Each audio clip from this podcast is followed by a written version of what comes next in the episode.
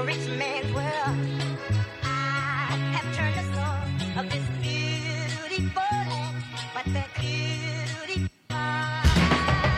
a rich man's world. I have turned the soul of this beautiful land, but So how you been? I've been fine, uh, uh, Sophia. Um, I, I, I was going to ask you the exact same question. Um, because actually, it's been. When did you graduate? I forget exactly. You graduated in um, twenty 19. in twenty nineteen, so right before the pandemic. Right. Correct. uh, uh, which is great because you know because I, remember us always being in class in in class uh, together, and of course since then, uh, all of my teaching at MSMU, Mount St. Mary's, you know where you went to school, where I Mhm. teach, have has been online, Wow. uh, and um, uh, yeah, I'm, I'm even I'm even teaching online right now. The, the first day of school was yesterday, oh. um, and I'm teaching I'm teaching online. Now I don't have to teach Right. online. Um, the students are back in school, but all, all of the all of the ladies that I'm teaching are were perfectly happy to to do it online. For one thing, the class would have been at the Doheny Yeah. campus, and a lot of them are at the you know Chalon campus, Oh, I see.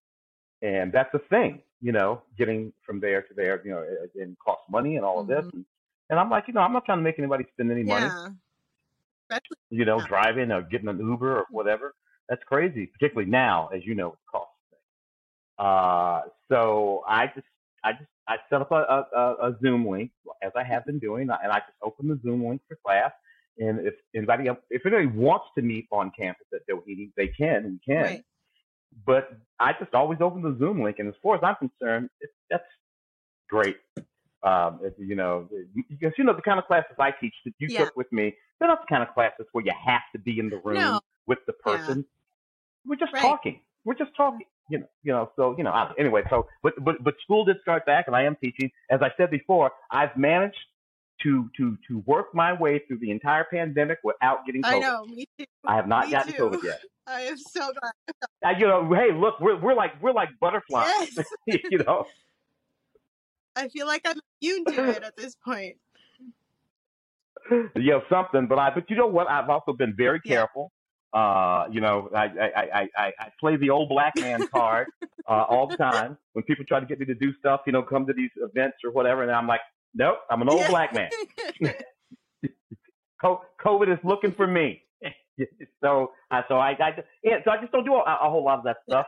Some of it's fine. I still go to this that or the other thing but i am particularly i i am still careful i still wear my mask indoors uh, and uh, you know, uh, whatever. I'm kind of okay with it. I've, I've, I've, I've, I've, I've lived through it. I'm, I'm just going to keep cranking the way I am. So, anyway, how have you been? Uh, what have you been doing? What are you doing? Um, I've been good. I work my receptionist job. I work in a chiro office, so I'm always wearing my mask. Um, because I work around older people, younger people. What's good is that people are still being careful.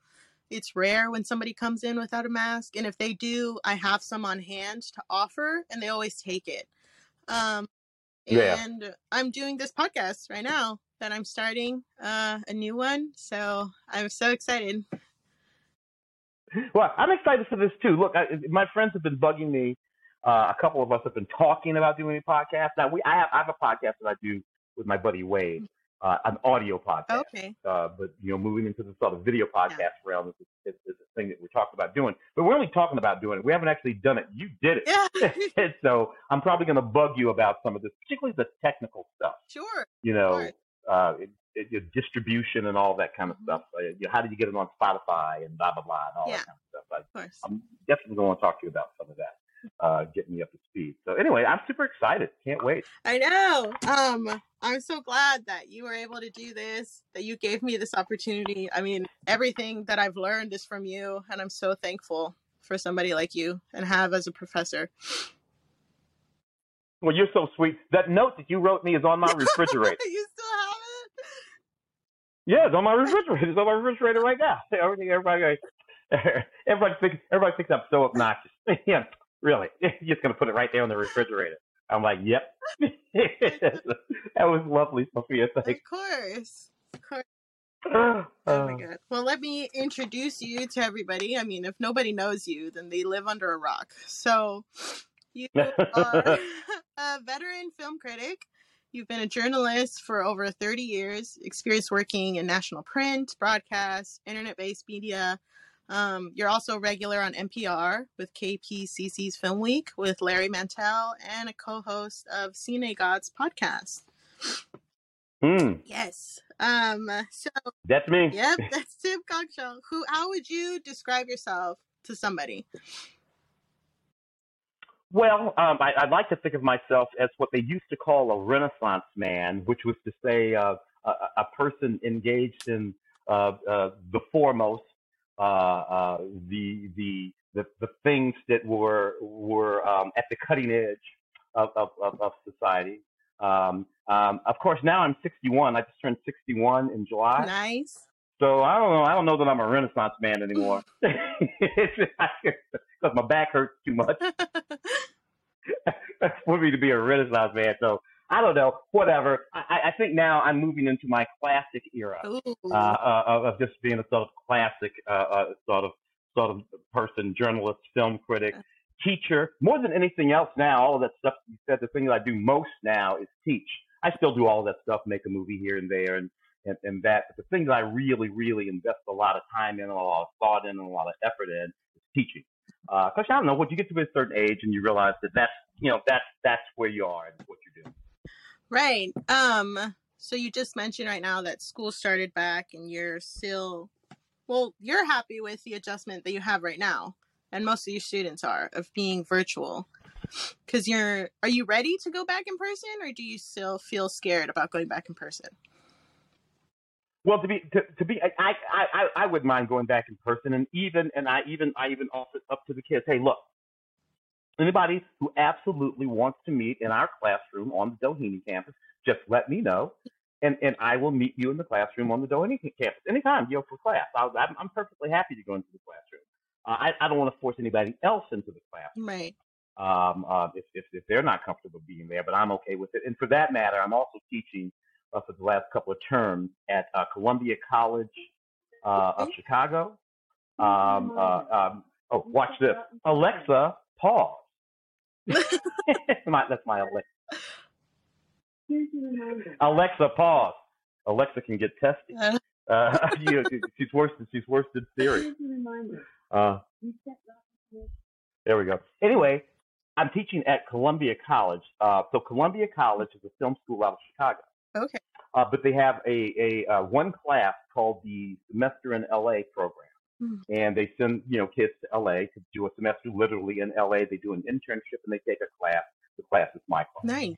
um, uh, that they take uh, uh, in the evening on Tuesdays, and that is an in-person class. hmm So you know, it's on it's on it's on the lot up on Sunset and Las Palmas on the Gower lot, I suppose. And that class is in person, and uh, and, and they come, and um, and then I have a speaker there uh, uh, who comes, and, and and the last time we did it, it was fully masked, everyone in the class, 50 students, Wow. me, the speaker, uh, all sitting there uh, in this in this big lecture hall, all Mhm. masked up. This time, masks are not required. Right. Um, I imagine, yeah, obviously, anybody who wants to wear a mask can wear a Yeah. mask. Um, um, but they're not required Mhm. this time. But I will be there, and you know, and I'll play it by ear. I'll, I'll, I'll probably, you know, um, let everything settle down, and then Yeah. take my mask off. Mhm. You know, when I'm up at my podium or whatever, and do whatever I'm doing, the speaker and whatnot. And then when close interactions happen, I'm probably, I am the kind of person who will put their mask back Yeah. you know, when, when I'm going to engage in. I, I put my mask back on indoor, indoor. Um, and that's, and to be honest, Sophia, I think I'm going to be doing something like that Mhm. for the rest of my life. yeah. Uh, and I, and, and I'm, and I've sort of settled into it. It's okay. And I remind people all the time, I spent a lot of time in, uh, in, in, Korea and South Korea and Japan, uh, 10, 15 years ago, even five years ago. And when I was, when I was in Osaka, Yeah. even 15 years ago, people were wearing those little blue masks. Yeah. All over. It was just a common thing. On the trains, everybody was wearing those. In, uh, in Tokyo, hmm even five years ago when I was in Tokyo, on trains, people were wearing. I was the only knucklehead brother on the train not wearing a mask. Yeah, all the other Japanese people were wearing masks, looking at me like, hmm, Yeah. He's not look, friendly. at, look, at this, look at this guy with no mask. So this is really all coming to us Yeah. a little late. Right. Uh, and and I'll tell you this too, Sophia. I have not only not gotten COVID, hmm I have not had a cold or a flu. I have not had a runny nose Yeah. in three years Yeah. wearing that mask 90% of the time. Right. And I don't know about you, but I don't want a cold or a flu. Me neither. Uh, you know, I, I, No. I didn't want a cold or yeah, level, I mean, COVID. The hell with COVID. Yeah. I don't even want to. I don't even want to really know. I know. You know, so I, I'm kind of okay with it. I really am. At at the, what about you? How are you? Are you hmm Um, are you okay with it at this point? Yeah, I'm okay with it at this point because um, I think I've been in so many places where like how you could actually see the power of wearing a mask and how much it works. Because last November, um, I went to a concert at SoFi, and everybody in that concert was wearing a mask. Nobody got sick after. And so I think that just proves that science works, mask work. Um, it's what you're saying, how the culture in Korea and Japan and in China, the reason why they wear masks is because of the air quality. The air quality and the pollution there Mm-hmm. horrible. Um, but also they have the culture of like if you are sick and you have to go to work, they wear a mask to work to protect the people around them.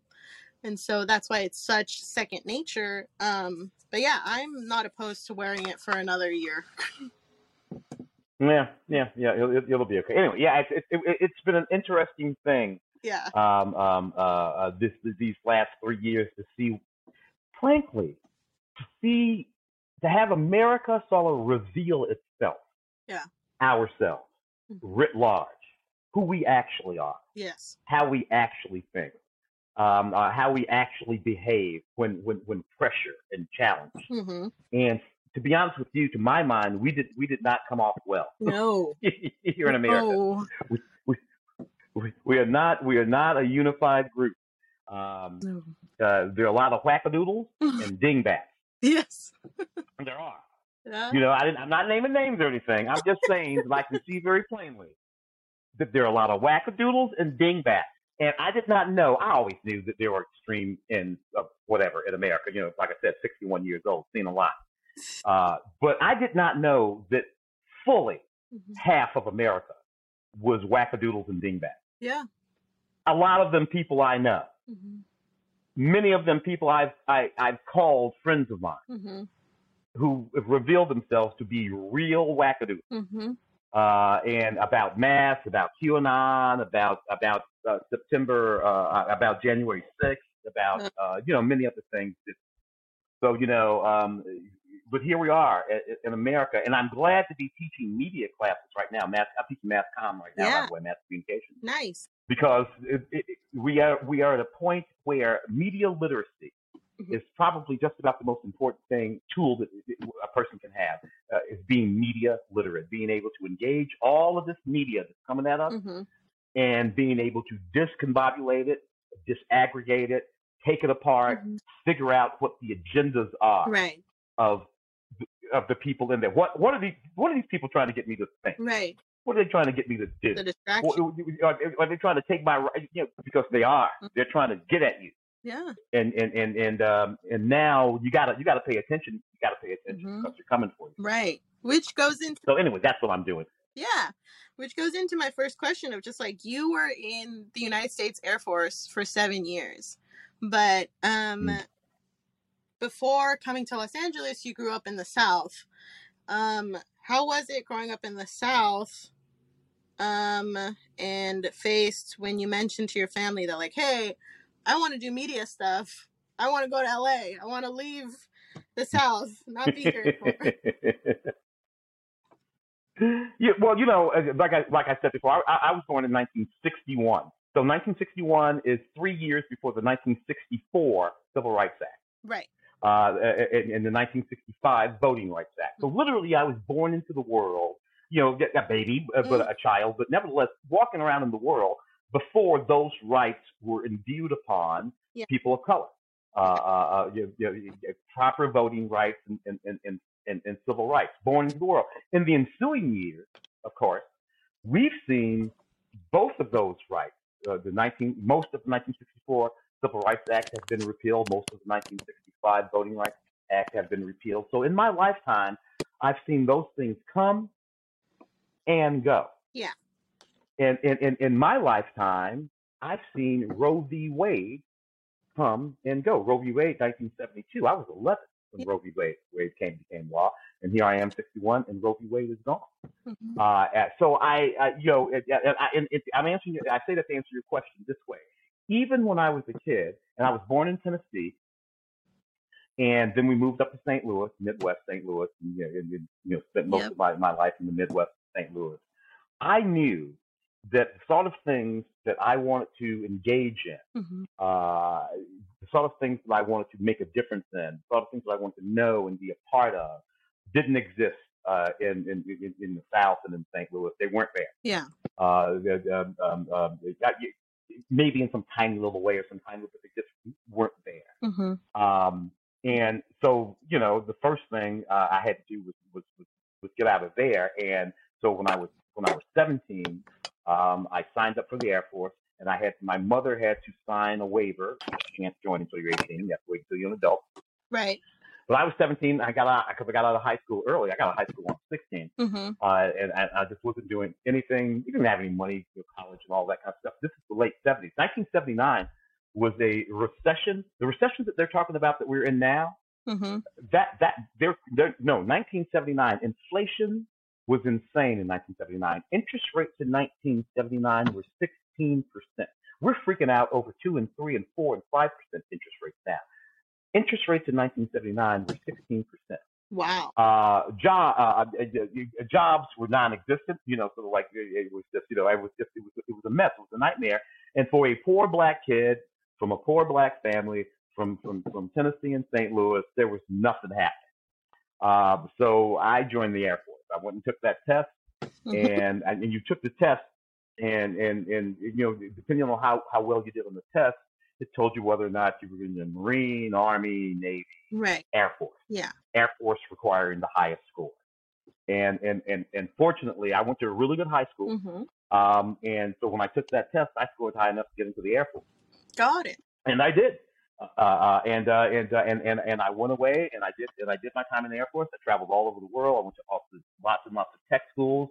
It's where I was first introduced to the notion of going to college Okay. I wasn't going to go to college. I had no intention of going to college. I was, you know, particularly after I joined the Air Force, I figured I'd just do do 20 years in the Air Force and, you know, have a nice, double like middle class life.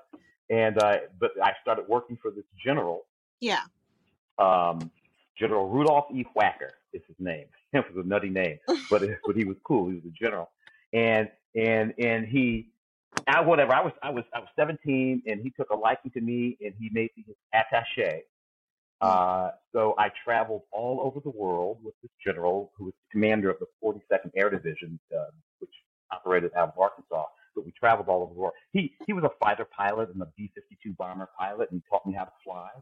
Uh, he would take me up in fighter jets uh, and, uh, and and give me the stick. He's like, "Take the stick."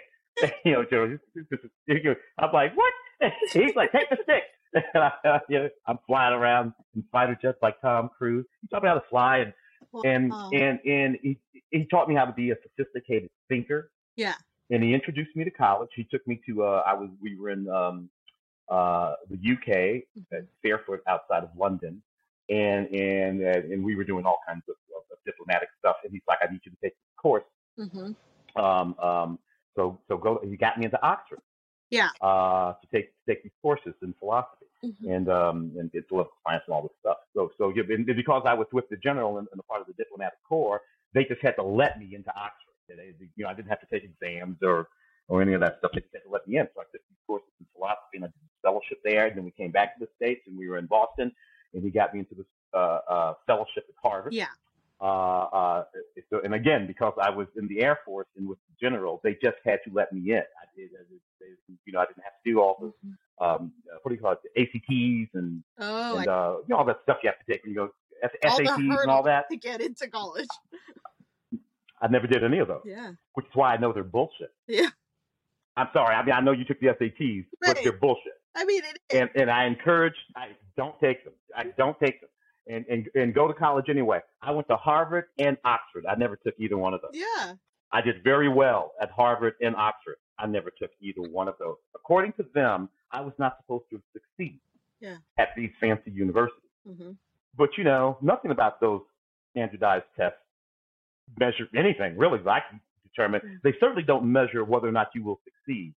And so anyway, I tell I, I'm I'm- I'm one of the few college professors who will tell you I don't give a damn about your SAT scores. Uh, high or low, they don't mean nothing to me. Uh, uh, uh, you know, now what you know, that means something to me. Right. so you know, but when somebody comes at me, well, I scored 1700, and I don't care about your stupid SAT scores. I didn't even take that test. yeah. Um, um, so anyway, did all of that, and uh, and I got and I, was, I got married uh, during, during this period. I was in the Air Force. My wife was in college, and, and we traveled around and we did all this stuff. But they were going to send me to Turkey, uh, and I had already been to Egypt and a whole bunch of places, and and they weren't going to let me take my wife, Oh. Bridget, and because you know, and I'm and I was like, you know. We'd only been married a year, two years, Yeah. a year and a half, something like that. And I'm like, you know, I don't want to, I don't want to do that. So, so you know, I, I left the Air Force and uh, and we and we went back to St. Louis, Mhm. and it was still St. Louis. you, you know. so we both decided let's knock out a couple of graduate degrees Right. and and get the hell out of here. So I went to graduate school at Southern Illinois University hmm uh, in that was film. I got a master's degree in film and television. This is 1989, and graduated in 1989 anyway.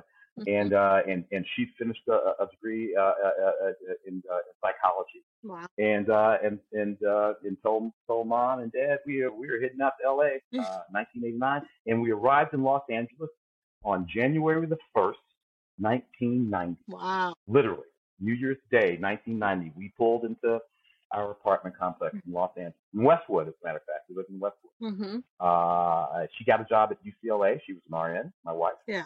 Uh, and I got a job uh, uh, writing for a newspaper. Um, uh, they had newspapers back then, actual paper.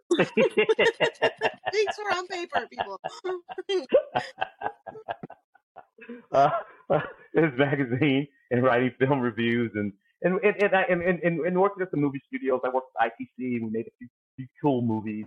Uh, uh, Fear, Fear of a Fear of a Black Hat and and uh, and, uh, and a few other cool movies.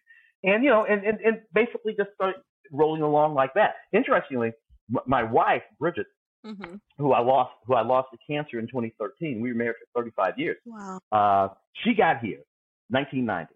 She Mhm. was 28 years old.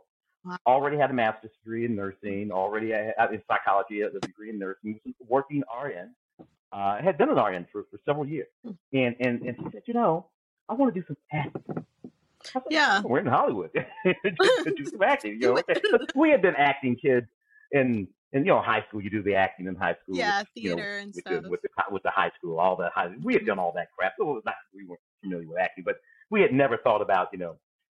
Within a week of arriving in Los Angeles, my wife Bridget Morrow, you can look her up. Look you can look up her IMDb, M O R R O W, Mhm. Bridget Morrow, because she didn't take my last name because she was a sophisticated woman. She had a SAG card and a part on a sitcom. oh. In two weeks, she had a commercial, a national commercial, Wow. uh, and it, it, it, within a month, she was in a movie. She was in she was in Menace II Society. Uh, uh, she was in which is this old Hughes Brothers gangster movie from you know the early '90s. Yeah. Uh, she was in Life uh, with Eddie Murphy and Martin Lawrence, uh, which is an old comedy. Everything is old. it's, all old. She did she did a she did a she did a national Kellogg's commercial, Kellogg's cornflakes uh, Mhm. for the 100 year anniversary of 1995, the Wow. 100 year anniversary of Kellogg's concert, and she did and she did a national Kellogg's cornflakes. She did and she worked as an act. She was on Young and the Restless, Mhm. uh, which is a daytime soap opera. I think that's still on uh, Young and the Yeah, Restless, if I'm not is. mistaken. She was on Young and the Restless for like five seasons, uh, playing Lucy the babysitter. to to I don't know, some wacky some family on it, and she just worked and worked and worked in all these movies and TV shows for years and years and years. And if we, the thing, my point is, if we had stayed in St. Louis, Mhm. she would not have had her movie and film career. No. Uh, she, she had an entire uh, movie and film career that, that people would, you, that people who, who who come to LA just to be in movies hmm and on TV don't have. Yeah. There are people who come to LA just to be in. There, she had a career like that hmm almost by accident Right. because we happen to live here. Yeah. Uh, now, she, granted, my wife was ridiculously beautiful. She so was. It was kind of easy for her to, Yeah. to get casted parts. Uh, but but nevertheless, if you don't if you don't make that go, if you don't make, if you don't go for it, Mhm. it wouldn't happen. So we came, and, and she said, "I'm gonna," and it happened, and there it was, and and I started my little career as a as a filmmaker and as a film critic, and Yeah. and as a teacher, and here we are now. yeah, which is what I always remember you stressing so much as a professor of taking opportunities because they don't come back around again. And you've you have been blessed many times with the work that you have. Your wife Bridget had been blessed as well. Um, but even though you guys were like blessed with all of these things, you guys still experienced being a minority. And particularly in the '90s, Mhm. uh, uh, and, and it's funny. It, it, it's funny that whole you know the, the Me Too movement. Yeah. Part of part of the time you were in school, which when that whole Me Too thing Yes. happened, Yeah. the thing with Harvey Weinstein and all of that. Right. Right. Right. and and and, and as a, as a woman, uh, a young, beautiful actress in the early '90s in Hollywood, Mhm. Bridget, uh, was hit with the Me Too thing all the time, including by Harvey, Harvey Weinstein. Yes, I Uh, remember. she that wasn't a victim of Harvey Weinstein because she kind of got out of it before it did, but all of that, so she was subject to all of that. And then there was the being black in Hollywood thing, right? So, Mhm. so that so here we're here now. We got Jordan Peele and we got this and we got all this kind Yeah. of stuff, right? And, and it's still, you know, It's still iffy. But in the '90s, man, you were you were you, you could be a if you're going to be any kind of a filmmaker, you were definitely going to be a minority filmmaker, a black filmmaker, a, Lat- a Latino filmmaker, Right. a woman filmmaker, right? The adjective came before filmmaker. Certainly, you weren't just a filmmaker. Yeah. you were, and if we're doing a black thing, Uh-huh. we're gonna go get one of those black filmmakers. Exactly. You know, you go, you go get one of those. We go, go get one. I remember when they did a lovely movie called Real Women Have Curves. hmm Uh, a, a wonderful director. Uh, I forget her name. Wonderful. Uh, uh, uh, uh, uh, Latinx director. Oh, uh, Patricia Alvar. Alvar. Patricia. Hmm, I want to say Alvarez, but I know that's not right. hmm Uh, anyway, uh, uh, a wonderful movie, but they they had to do this search for a Mexican woman filmmaker. Right. Well, the reason why you have to search for one is because you never let any Mexican women direct any fucking film. Exactly. If you if you let them fuck a well, you let them make a film every now and again, you wouldn't have to do this search. yeah. you know, because they would be everywhere. hmm And so it was that and with, and the same thing for women, the same thing with the Latinx community, the same thing with the Black community. Mm-hmm. Now, we carved out a niche for ourselves, right? Right, Gregory Nava. We black and Latinx women carved out these, but, but that's what you had to do. You had to mm-hmm. carve out a niche for yourself. Right. It just wasn't this gigantic open thing, like you know, frankly, with just a white. If you're just a white male filmmaker, hmm uh, this town was wide open to you. Yeah. But if you're Quentin Tarantino, they're they're standing there with a bucket full of money. Yep. And opportunity. Um, um, but if you, frankly, even a white woman, if you, if you, if, if certainly in the '90s, even if you were a white female filmmaker, but that wasn't wide open like that. You know, there were a few. Yeah. You know that you know around, but but if you were a brown woman or a black woman or a brown man, and you got a shot to do anything, that was like finding a pearl. Yeah. Um, uh, and, and, and the thing that was, that, that was particularly irritating about it at the time is that there was a lot of pressure on filmmakers of color and women. So that if you did get a shot, you had to succeed Mhm. because you were only, you were not only making that film, making that TV show, making that movie, whatever it was for you, you were making it for the whole community. Right. And if you failed, the whole community failed Exactly. you know, that young black filmmaker behind you, that young woman filmmaker behind you, that young Latinx filmmaker behind you, they were going to take the punch. Yeah. And because because your thing didn't happen, and, and and that now this this was again not true in the white community. White filmmakers could fail five times. I had these white buddies. You know, I love all I love I love my white boys. I love all my white boys. But they they would get shots at directing a movie or making a TV show or whatever it was, and you know, and it would stink. Yeah. You know, they make they make some stinky movie, Right. and then they get another movie Mm-hmm. and it would be better. Yeah. And then they get a third movie. And and then that third movie they would actually make a decent movie. Mm-hmm. But they got a chance to make two stink ass movies Right. before they before, get their you know, name out. whereas if you were black or brown or a woman, if you did get a shot, it better be a hit. Yeah. because you were not going to get another shot. Anyway, that's that's the thing. Hello, everyone. I wanted to just take a break from the podcast and talk to you about uh, Riverside. Uh, but also, I hope so far you're enjoying Tim Cogshell. He's such a great professor, such a great human being. Um, and I can't wait for you to hear the rest of the advice he has to give. But the company Riverside is a website where you can create your online studio recording with podcasts, um, and you can edit and export via the website all in one. Um, there are some subscription fees, which you can choose which one is best fits you, but as well as um, they are in charge of, as well as with the company Anchor, distributing the podcast on Spotify, Apple Podcasts, Google Play, anywhere where you have podcast streamings. Um, so click the link below so you can use my link to get to Riverside. Um, I'd appreciate it a lot, as well as rate the podcast. Let me know if you really like it. Um, and yeah, I hope you enjoy the rest of the podcast. And let's go back to Tim.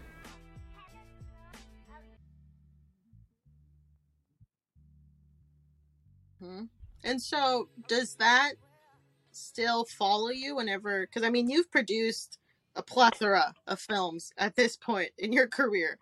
Um, is that something that you still think about? The pressure?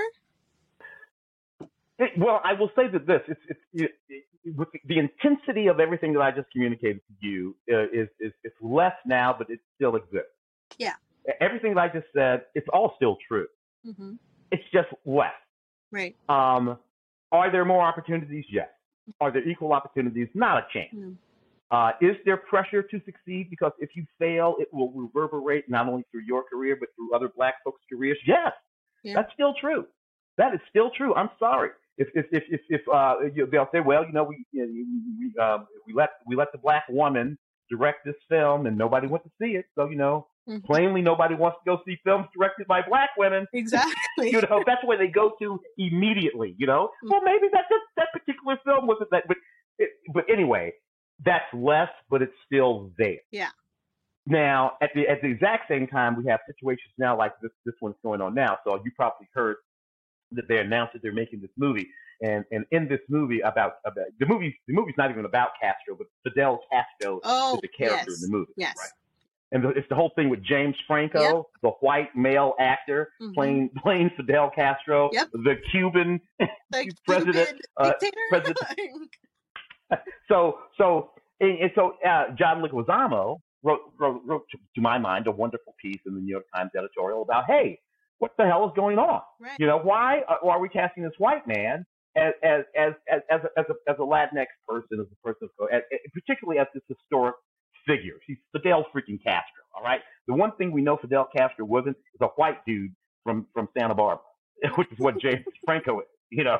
So so he so you know and and, and he talked about that writ large how white privilege, particularly white male privilege, but women too. Um, Scarlett Johansson got to play uh, uh, the lead character in Ghost in the Machine. Well, the lead character in Ghost in the Machine is Japanese, Yep. but Scarlett Johansson got the part. Same thing happened with the last Airbender. We can go we can go through a thousand things, right? Uh, where white people just get to do. And, and when I was coming up, white more white men played Native Americans. You know, who, who Yeah. we used to call Indians back in the day. Right.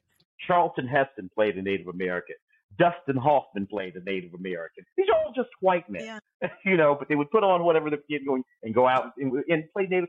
And so anyway, James Franco, uh, uh, Fidel Castro, he writes that editorial, and it becomes and so that that's a difference now. Now these things can't just happen without being challenged Right. um, we can put, they're still going to let James Franco play Castro, but they're going to face a backlash from the Latinx community and from film critics like me, Yeah. Who, who, are, who are going to say, hey, why is the white dude playing Fidel Castro? Yeah. You know, so, so that's where we are now. We still have to deal with a lot of crap, but we, ha- we do have a, an ability to push back against Mhm. that stuff. And, and frankly, I think that, that there, will be some response to that because look, um, what, what, what, if the Latinx community says, look, if you make this movie and James Franco is Fidel Castro, you can count the, the, the dollars of the Latinx community out. Right. We will not come see your James Franco Fidel Castro movie. If you don't want our money, fine. You don't want our money. Yeah. We won't give it to you. Yeah. We're not going to let you insult us and then take our money, Mhm. is which is one of the things that John Leguizamo said. You insult us, and then you want us to come buy tickets to see your movie. Yeah. Uh, how about we don't buy tickets to see your movie? hmm And so anyway, that's where that's at. It's it's not it's not a it's not a it's not a perfect situation, better situation, hmm and but but certainly it's a situation where we can we can all, and by we I mean people of color, women, any minority, trans people, LGBTQ people, uh, we are in a position now to to say no. hmm Uh, you can't do that. We won't be represented that way. Uh, Mhm. Or just to demand uh, some represent- representation of our own. Billy Porter just directed a beautiful movie that's on Hulu Yeah. about a transgender, a young transgender uh, uh, uh, uh, girl hmm uh, uh, who falls in love with. It's a beautiful little high school Movie. movie. so cute.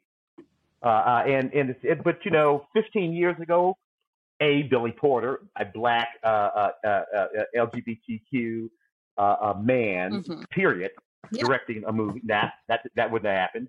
And and a movie with that subject matter about trans kids in high schools, that wouldn't have happened. right. Um, now, at the same time as I say that, Sofia, we know that from the right, in the culture war, hmm there is a hardcore pushback against our pushback. Yeah.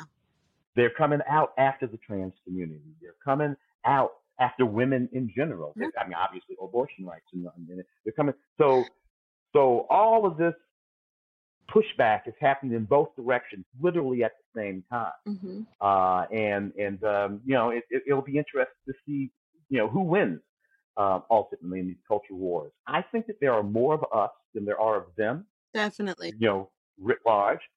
And, and particularly when we work together, I'm not trans or gay, but I'm Right. uh, uh, deeply supportive of the trans LGBTQ community. hmm So that means that they have my uh, me with them. Yeah. Uh, they, they it's, it's a whole lot of middle aged. Look at me now, as if I'm middle aged.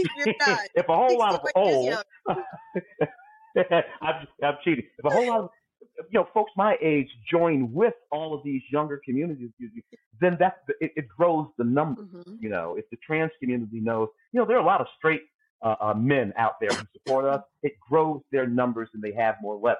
You know, and I want to see more trans people running for office Yeah. as trans people, you know, out trans people, out. We need more of that, all of that, and and because I think that's the only way you can beat these people. Yeah. Uh, if you let them come after you, uh, they will win. Right. Um, you have to push back. You have Mhm. to push back. Yeah, at least that's just my. That's the way I am. I'm a pusher backer. Yeah. Uh, that's what I do.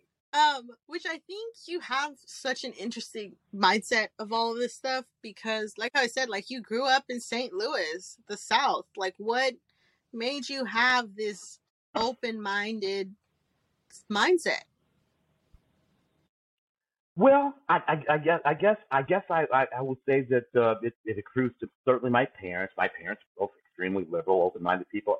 Uh, uh, you know, my little brother, uh, who's you know 58, but still my little brother, uh, uh, is gay, Mhm. and and and my little brother was you know obviously always gay, and in the family we always knew he was gay. Uh, you know, when he was a little kid, I knew he was gay. My mother knew he was gay. My father knew he was gay. We everybody knew he was gay. Aunts, uncles, grandparents knew he was gay, and it was just never, ever, ever, ever, ever an issue in my family, not for anybody Mhm. um, um, um, um, or anybody else that was gay in my family. You know, he happened to be in my immediate family. There are lots of gay people in my family. Um, uh, lesbians, uh, uh, uh, gay men, just all over the place. Right. And associated with my family, they were in my our community, and and but they were they were in my community, Mhm. and and we knew them, and they were, and, and, and I, I was fortunate that my father was, you know, particularly being an even older black man than me. Yes. I was we were I was fortunate we were all fortunate that he just wasn't I, I he just wasn't a bigot, a homophobic person. Right. My dad was a musician, uh, and and and in the music biz, you're gonna meet all you know in show biz. He traveled all around Right. the world, became jazz bands and all this kind of stuff. And you're in those scenes, you, you meet gay people all the time. hmm So so so he was not uh, remotely homophobic in any way, and obviously my mother wasn't, and all my aunties weren't. And and and then the other thing is, uh, I love my dad. Uh, my dad was there my entire life. Lost my dad in 2000. You know, um, he you know family dad, but like I said, he was a musician. He traveled, a DJ. He was, he was gone a lot. Uh, um, you know, bit of a player, my dad too. He's a bit of a player. Uh, so, so I was really raised by the women in my family. I was raised by my mother, Yeah. my grandmother, my great grandmother. Wow. I knew my great grand, my great, my great grandmother didn't die until I was, uh, I was like, uh, 20. Wow. Uh, my great grandmother babysitted me. She was like 98. Uh, uh, and so all those women, my aunties, so my mother's uh, sisters, my auntie Hortense, my auntie Linda, uh, my aunt, and my auntie Linda, my auntie Linda was only 10 years older than me. So when I was 10, she was, you know, nine years older than me, less than 10 years older than me. When I was 10, she was 19 Yeah. you know. So she was really kind of like a big sister, you know. And my auntie Hortense, she was like a big sister. So I was just surrounded by all of these women Mhm. uh, all day, every day, and I loved it. Uh, I was, you know, I'm a mama's boy, uh, and then you know, I, I met my wife when I was like six. You know, hmm I, was five, and we went to the same school and church and all that stuff together. And you know, and and her mother, uh, and her sister, and and and and then you know, we got married when when when I was 21 and she was 20, and we were married for 33 years. Uh, and so you know, it's, so I think a lot of it just has to do with that environment Yeah. Of uh, a bunch of really caring, uh, loving people, Mhm. mostly women, um, and uh, and a good dad, not a jerk hmm uh, uh, and um, and it, it just you know, I, so none of the sort of ordinary, and I see it. You know, I had a lot of friends who were homophobic and ridiculous Yeah. people, and and a lot of that just never seeped into me because it, it was just evident. It was just ridiculous. Mhm. So I just never got into it. So it's not it's not there to this day. Yeah. Uh, you know, so that's me. I mean, I truly believe that you're one of the lucky ones um, to be raised that way because of the environment that you were in. Um, but going back to your many talents, um, you have the full service company Tim Cogshell Productions. What is that about? So Tim Cogshell Productions, which is uh, yeah, uh, I, I I I only started calling it Tim Cogshell Productions about 15 years ago, but it's always been my production company. hmm You know, but I sort of formalized about 15 years ago, but even 30 years ago when I first got here, um, uh, I started doing freelance production work, and um, I, I started getting. Uh, first, I started getting uh, contract work with the with the city of Los Angeles and the county of Los Angeles. You can become a, a vendor. All kinds of productions are, are, are mounted by, by by city governments. And say, I would do videos for the public library system. If you ever went into a public library and you, you see those videos, uh, you know, I made those. I made a lot of those videos. Oh, Uh, I would do health.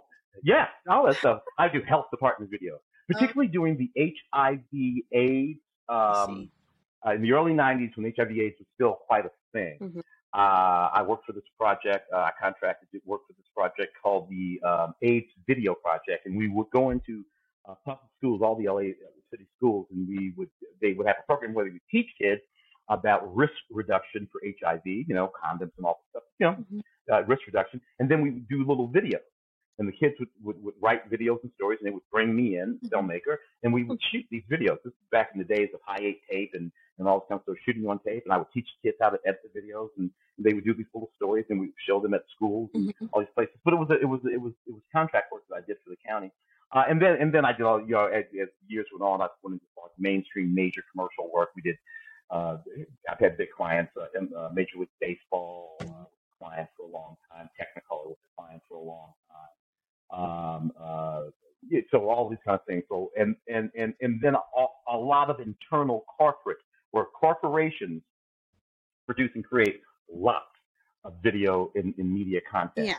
Uh, for internal distribution. Uh, you know, you'd, you'd be amazed how much they produce, and they pay a lot of money. So I've done a whole lot of that. And then uh, there, there's been the entertainment-based work that we've done. Uh, feature films. I wrote a film called Bad Guys Mhm. uh, that won the 2008 uh, Beverly Hills Film Festival for Best Audience Award the uh, uh, Beverly Hills Film, Film Festival. That was a thriller I wrote. It's kind of fun. Um, and uh, I've written se- several features. Uh, I got a feature called Miss Daisy, Yeah. that I produced and, and wrote and directed. That's uh, still in post production, Mhm.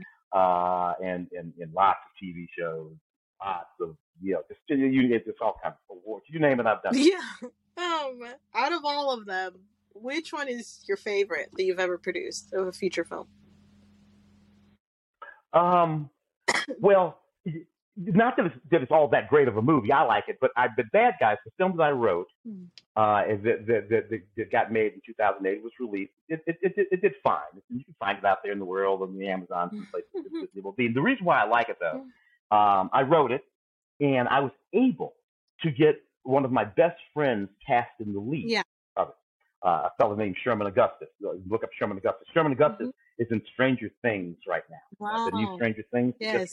He plays Lieutenant Colonel Sullivan, the the, the, the, the, the soldier who's flying around in the helicopter looking for the kids. That he's, Right, right, right, yeah. That's that's my that, that's that's my best friend, Wow. Sherman, and he's been in all kinds of major motion Yeah. pictures and TV shows, Westworld, uh, Into the Badlands. He was on The Young and the Restless with my wife Bridget 20 years ago. Mhm. He played the detective. He was playing. As a matter of fact, Bridget introduced me to Sherman 30 years ago Wow. because they were in an acting class together Yeah. and uh, and uh, and I and I was picking her up from acting class one night. And She says, "Oh, I, I met this guy in acting class. This is Sherman. You know, Sherman had been in the NFL and all this stuff. So I've known him for 30 years. But back in 2008, when I wrote that movie, I was able to talk to producers into letting Sherman Mm-hmm. Uh, read for that movie, Mm-hmm.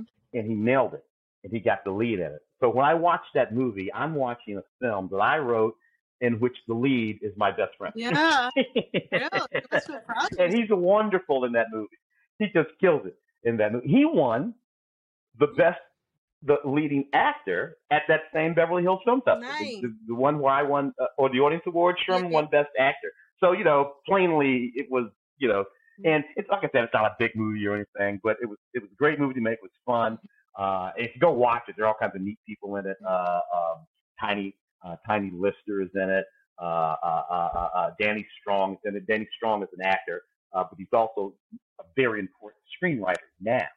Uh, back then, he was still acting, uh, but now he's a very important screenwriter Yeah. uh, and showrunner. And uh, Art LaFleur is in it. Uh, it's just really, really neat.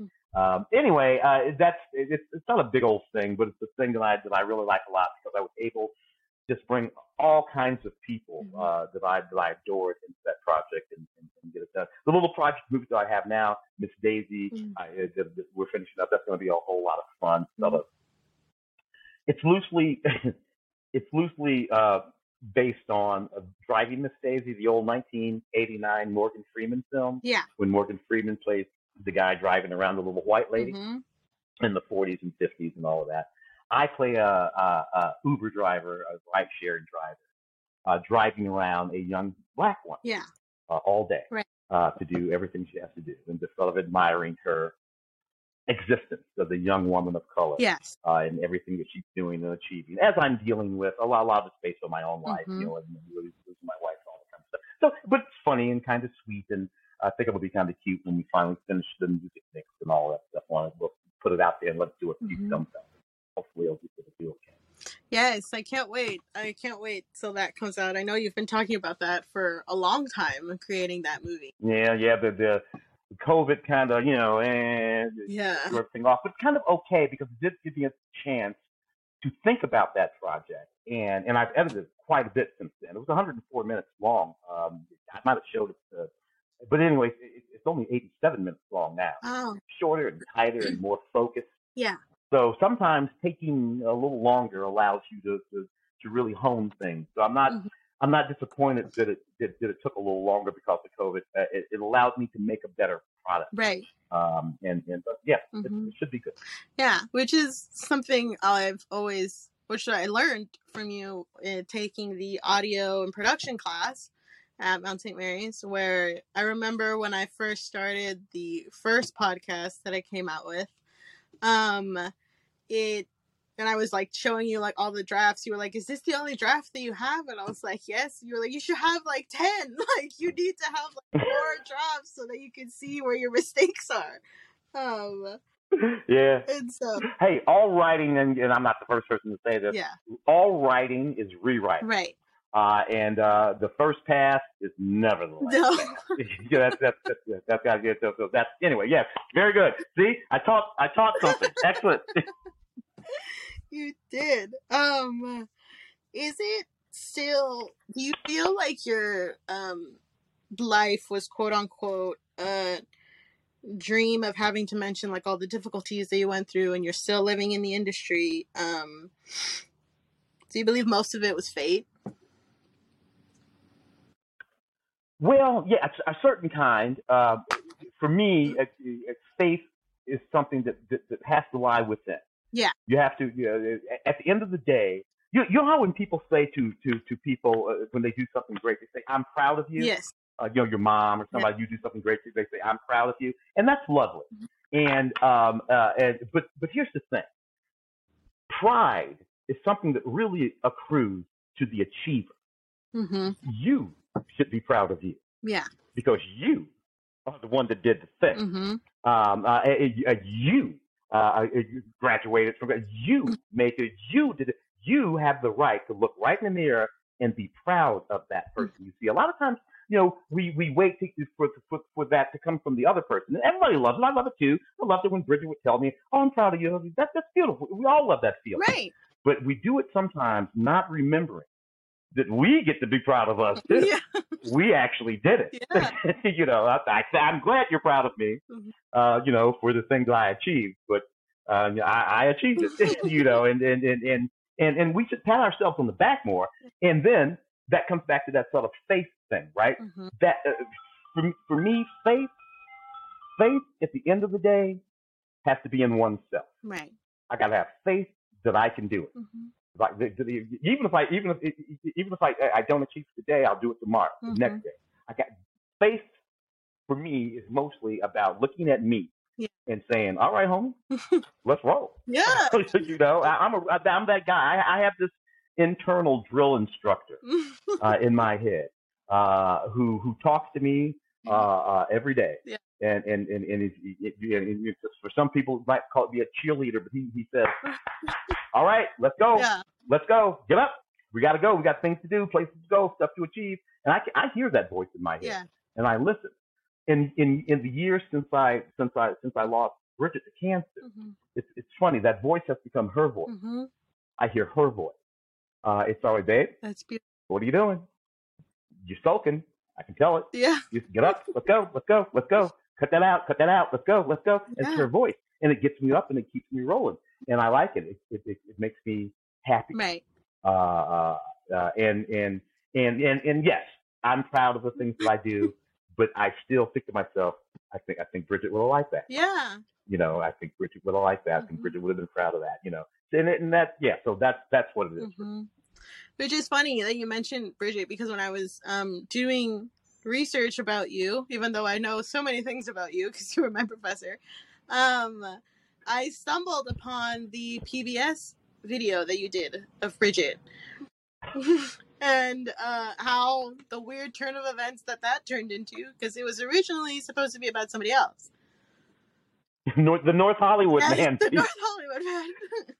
yeah, we we were. He's a person, and we were looking for him to do, and we couldn't find him. Mhm. So I ended up just following her around Yeah. with the camera, looking for him, with her giving us a tour of North Hollywood, and and and and uh, and, and that's Bridget, uh, and she's so funny in that piece, and, and, she, She's and, and, and, and, and, and, and just ridiculously beautiful and funny, and uh, and and but that was her, you know. I'm doing Yeah. this piece, and I can't, I couldn't find uh, the North Hollywood man, and it was, and she was, she was the, the producer. Just, just follow me. Yeah. know, I'm like, okay, because we'll go looking for it. We follow her, and she says, "That's your piece. That's your piece." Yeah. Yeah. that- and I and I was like, "Oh," you know, I'm like, "Oh, I see, I see." right. I take it all over, and I edited it all together, put the music on, and I- but she saw that. She could see that there was a piece hmm in me not being able to find him. Right. Uh, uh, this guy who literally came to our house every day. he came to our house every day, and I and I decided to make a movie about him. I couldn't find him for two weeks. Uh, and uh, and uh, but she saw there's a there's a little movie here. Just you know, follow me and we'll make a movie. Yeah. And um, anyway, I'm so glad you saw that. I know you had seen that. That's that's great. hmm Um, is that like one of the films that you hold? Of course you do, but you hold dear to your heart of like how something came out of nothing, and it was one of those things. Yes, where- yes, yes, yes. And and and you know, and and and, and I used it as that teaching tool, as a teaching tool of that. Yeah. That's what I use that film for, Mhm. uh, particularly in my documentary class, Okay. uh, because almost all documentaries go that way anyway. You start to make a doc about something, yeah. and you think you're going to make a documentary about this thing, hmm and somewhere along the line, you're going to think, oh, I didn't see that coming, yeah. you know, and, and you end up making a dot about that thing. hmm Uh, I, I, and, and but that's what you have to be at the ready for. Yeah. Uh, you have to be at the ready to let it take you where it's going, and not try to push it to where you want it to be. Yeah. You know, you have an idea, you have a vision, you have a place that you want to go. Mhm. Uh, but if this thing is pulling another way, just just go that way. Yeah. Just go that way.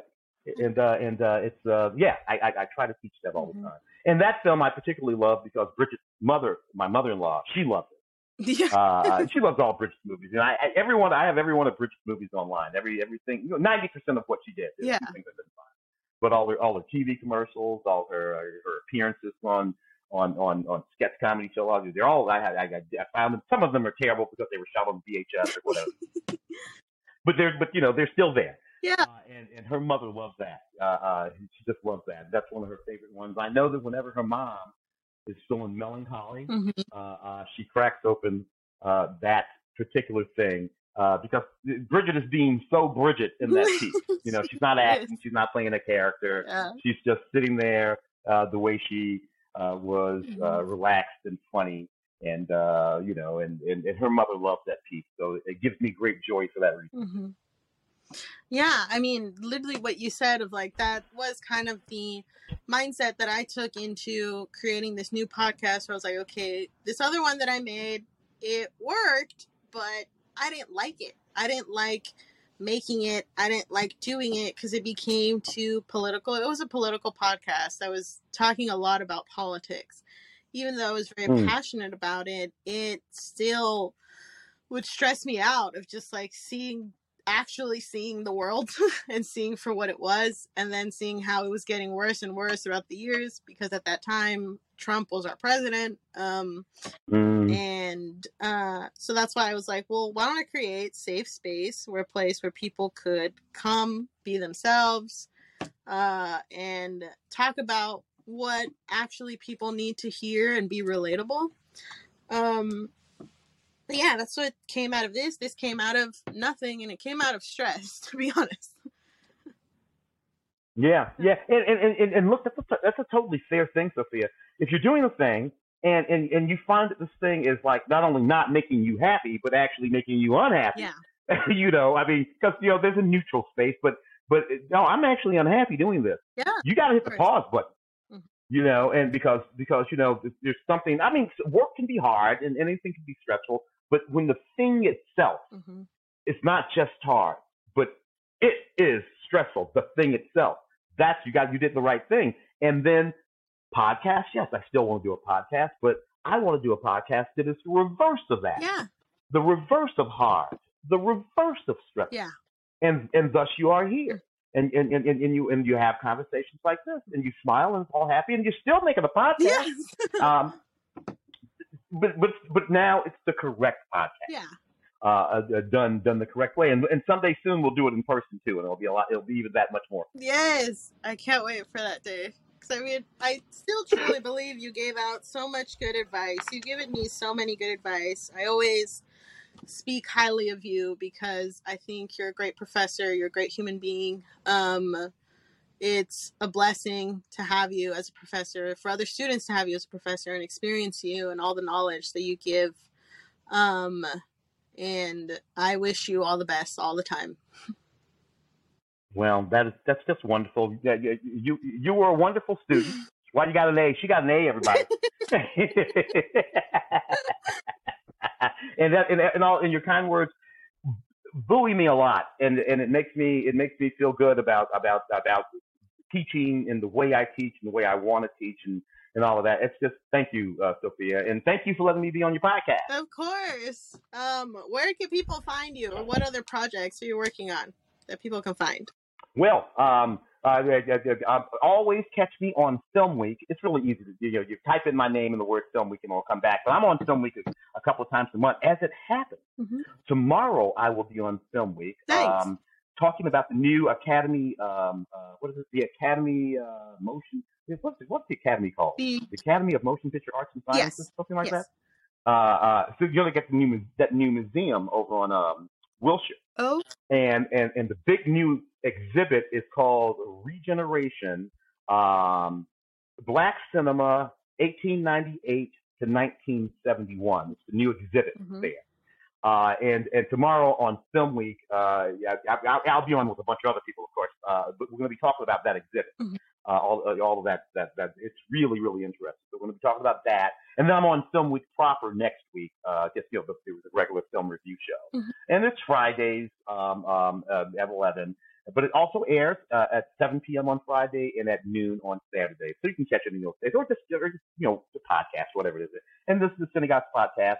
And we're finishing up our little movie Nice. uh, that we're doing. Nice. And we are about to push off into award season, of course. You know, yeah, we are. It'll be interesting. Hopefully, nobody will get slapped. I know. the reoccurring situation always. uh, I don't know, whatever. I don't know why. That was horrible the night it happened. Yeah. We're talking about we're talking about Will, Smith. slapping Chris. That was horrible to watch these two, frankly, black men Act disorderly. slap. That oh god, that was so. But in the in the six, seven, eight months since then, when I think about it now, it, just, it mostly makes me giggle. when I think about it, I'm just like that. That's just got to be some of the dumbest shit I ever seen so in, in 30 years of Hollywood. So, I know. know, but I mean that is Hollywood. Hollywood is crazy. Hollywood can be chill and then can be crazy. Um, I, I, I hope for the opening uh, uh, number because you know the Academy Awards always have an opening number. yes, yes, yes. I just hope, I just hope they have a whole bunch of people come out on stage and just slap the shit out of each other. just get it all out at the top of the show. Yeah. That, that, that. Oh to me, that would be funny, but you know, uh, I have a nutty sense of humor. we both do. um, so uh, I just want everybody to thank you for Tim to come on here. Um, people could find this podcast on Spotify, Apple Podcasts, anywhere you listen to podcasts. Um, also, that I teach people how to make podcasts. I um, am living through my degree of teaching people how to make podcasts, whether they are just starting out and don't know where to put it out or if they had one and they're kind of complicated on how to come up with new ideas. Um, I do have my website using Linktree. Everything will be linked down below. Um, as well as this is on Anchor, which is Anchor is a free platform that I use for this podcast with their parent company right now that I'm using, Riverside, to do virtual stuff. Um, but yeah, I'm so thankful that you came on this podcast. Uh, we went over the hour, which is the usual with Tim Cogshell. We always talk all alone. it's my fault. It's my fault. And I and I got to tell you, I, I I will be seeking out your services, Yes. uh, podcast education, and all of that. So I'm going to follow all those those links. I'm going to be following all those Mhm. links and sending you an email. I'm going to need your help. Thank you, Sofia. of course. Thank you. Have a blessed day. You too. Bye, guys. Bye. A